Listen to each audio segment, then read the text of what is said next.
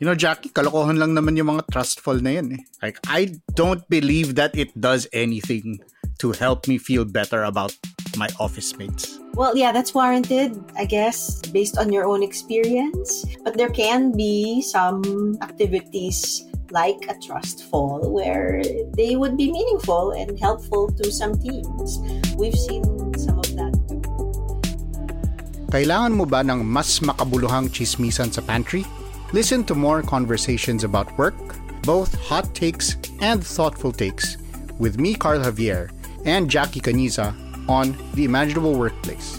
Check it out on Spotify and wherever else you listen to podcasts.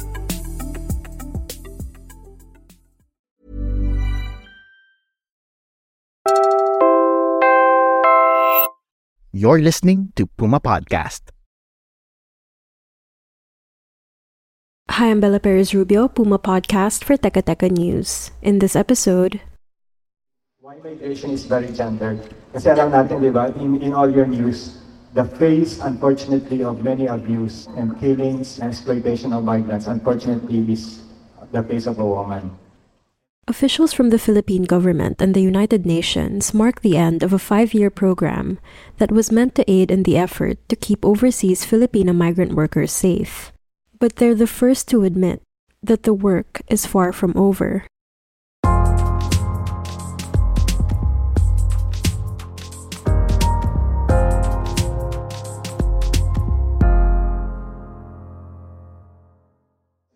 than sixty percent of the population is women.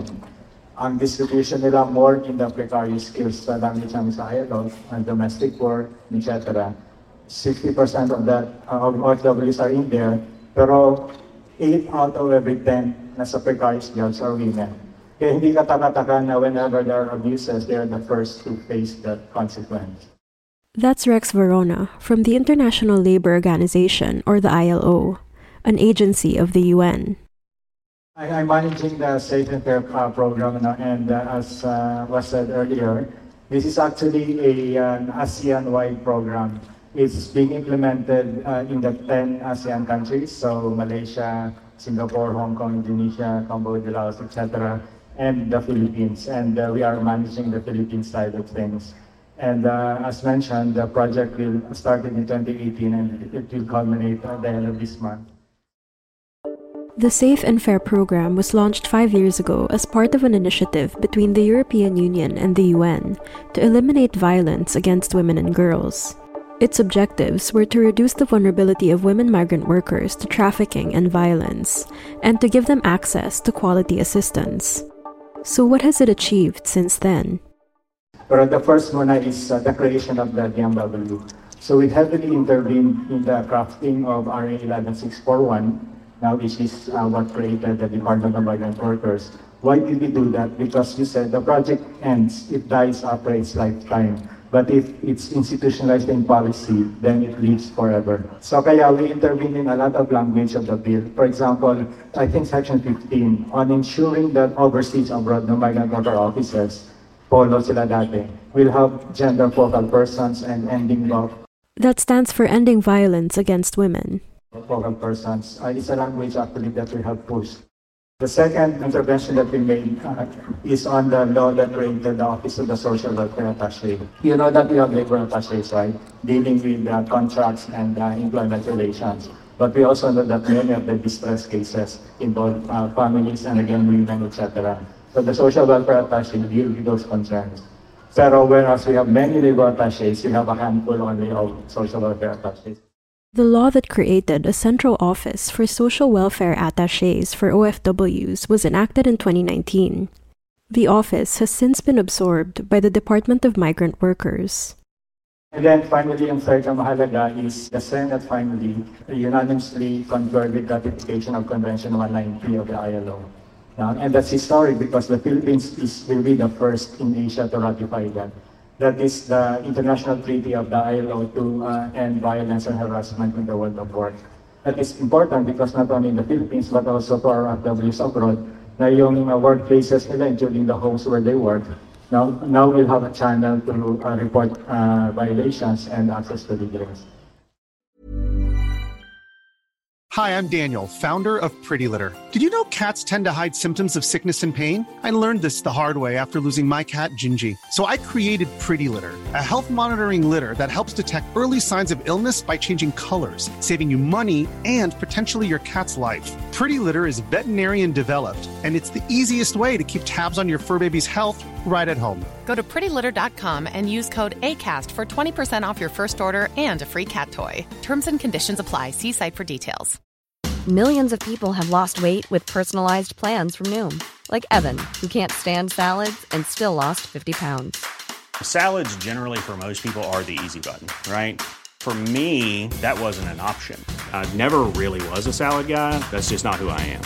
But Noom worked for me. Get your personalized plan today at noom dot com. Real Noom user compensated to provide their story. In four weeks, the typical Noom user can expect to lose one to two pounds per week. Individual results may vary. All of this sounds good in theory, but as Rex himself pointed out at the beginning of this episode, the reports of Filipinos suffering abuse abroad continue. At this same event, marking the culmination of the Safe and Fair initiative, Migrant Workers Assistant Secretary for Land-Based Services Jerome Alcantara was asked about the execution of two Filipinos in China. They were convicted of drug trafficking. Here's what he said. Tama po yan sa servisyong binibigay ng pamahalaan, ano? Sa commitment to all of the Filipinos na kapag nasa labas ka ng bansa, karoon ka ng problema, tutulungan ka. Pero ang primary agency charge po dito ay Department of Foreign Affairs. Kasi sa I understand, hindi po sila uh, Filipino workers, uh, hindi sila worker at the time, from what I understand of the, of the case. And wala pong migrant workers office pa sa China. So ang usapan po namin ng D F A, pag halimbawa wala pa kaming opisina doon, sila muna yung magbibigay ng legal assistance. So ang sinisiguro po natin na lahat halos na nakakulong, lahat na nakakaproblema, yan po yan, tinutulungan na embahada, binibigyan ng abogado, dinadalaw po yan, uh, minomonitor at tinitingnan kung ano po yung kanilang kondisyon. Yun yan lang, mahirap magkomento doon sa justice system ng ibang bansa. Another Filipina migrant worker, Mary Jane Veloso, has been on death row in Indonesia since two thousand ten. She was convicted of drug trafficking, but maintains that she was tricked into serving as a drug mule by a recruiter. Her parents say she's a victim of human trafficking. For us, siguro ang pinakamalaking ambag itong safe and fair sa aming gawain ay yung pagsisiguro na yung gender lens ay integrated sa aming iba't ibang mga darangan ng gawain sa migration. So when... That's Ellen Sana, Executive Director of the Center for Migrant Advocacy.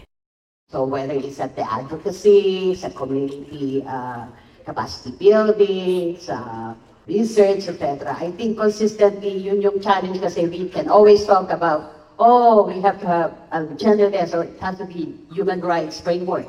But then exactly what do we mean by that? Lalo na doon sa usapin ng gender issues, gender-based violence. So I think yun yung sala, in the last six years of Safe and Fair, hopefully yung anim na taon, because of course change, change doesn't happen overnight, yung sensitization, gender sensitivity, crossing over to gender responsiveness, and eventually gender transformation. Hindi siyempre iba-iba yung level ng achievement, but I think that's one very big contribution of the Safe and Fair. Na consistently, in human rights kasi, you can always say, oh, tak tayo tao.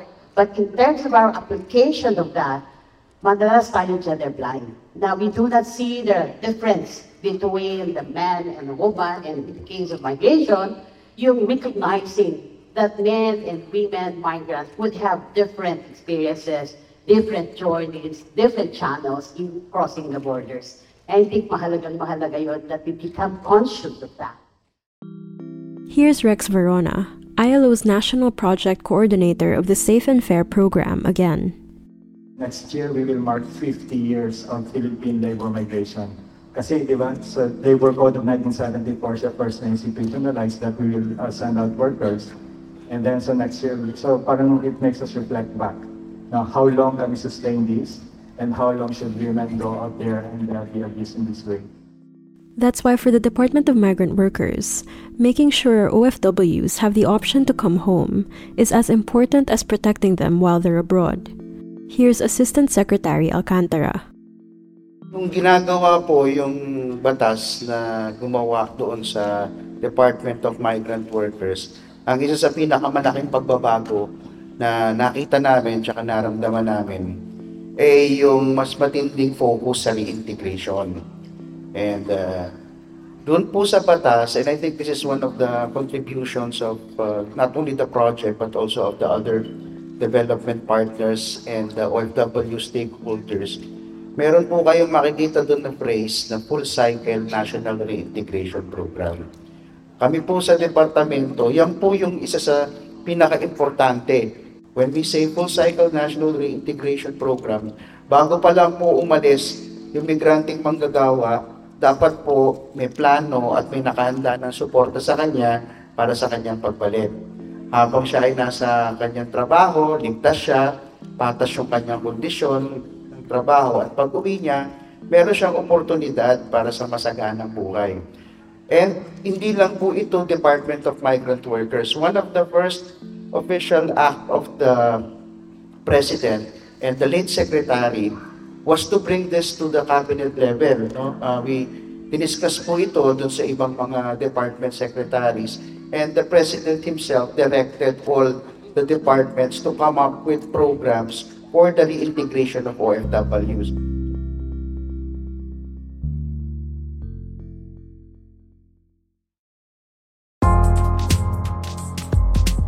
And that was today's episode of Teka Teka News. Again, I'm Bella Perez-Rubio. This episode was edited by Joe Salcedo.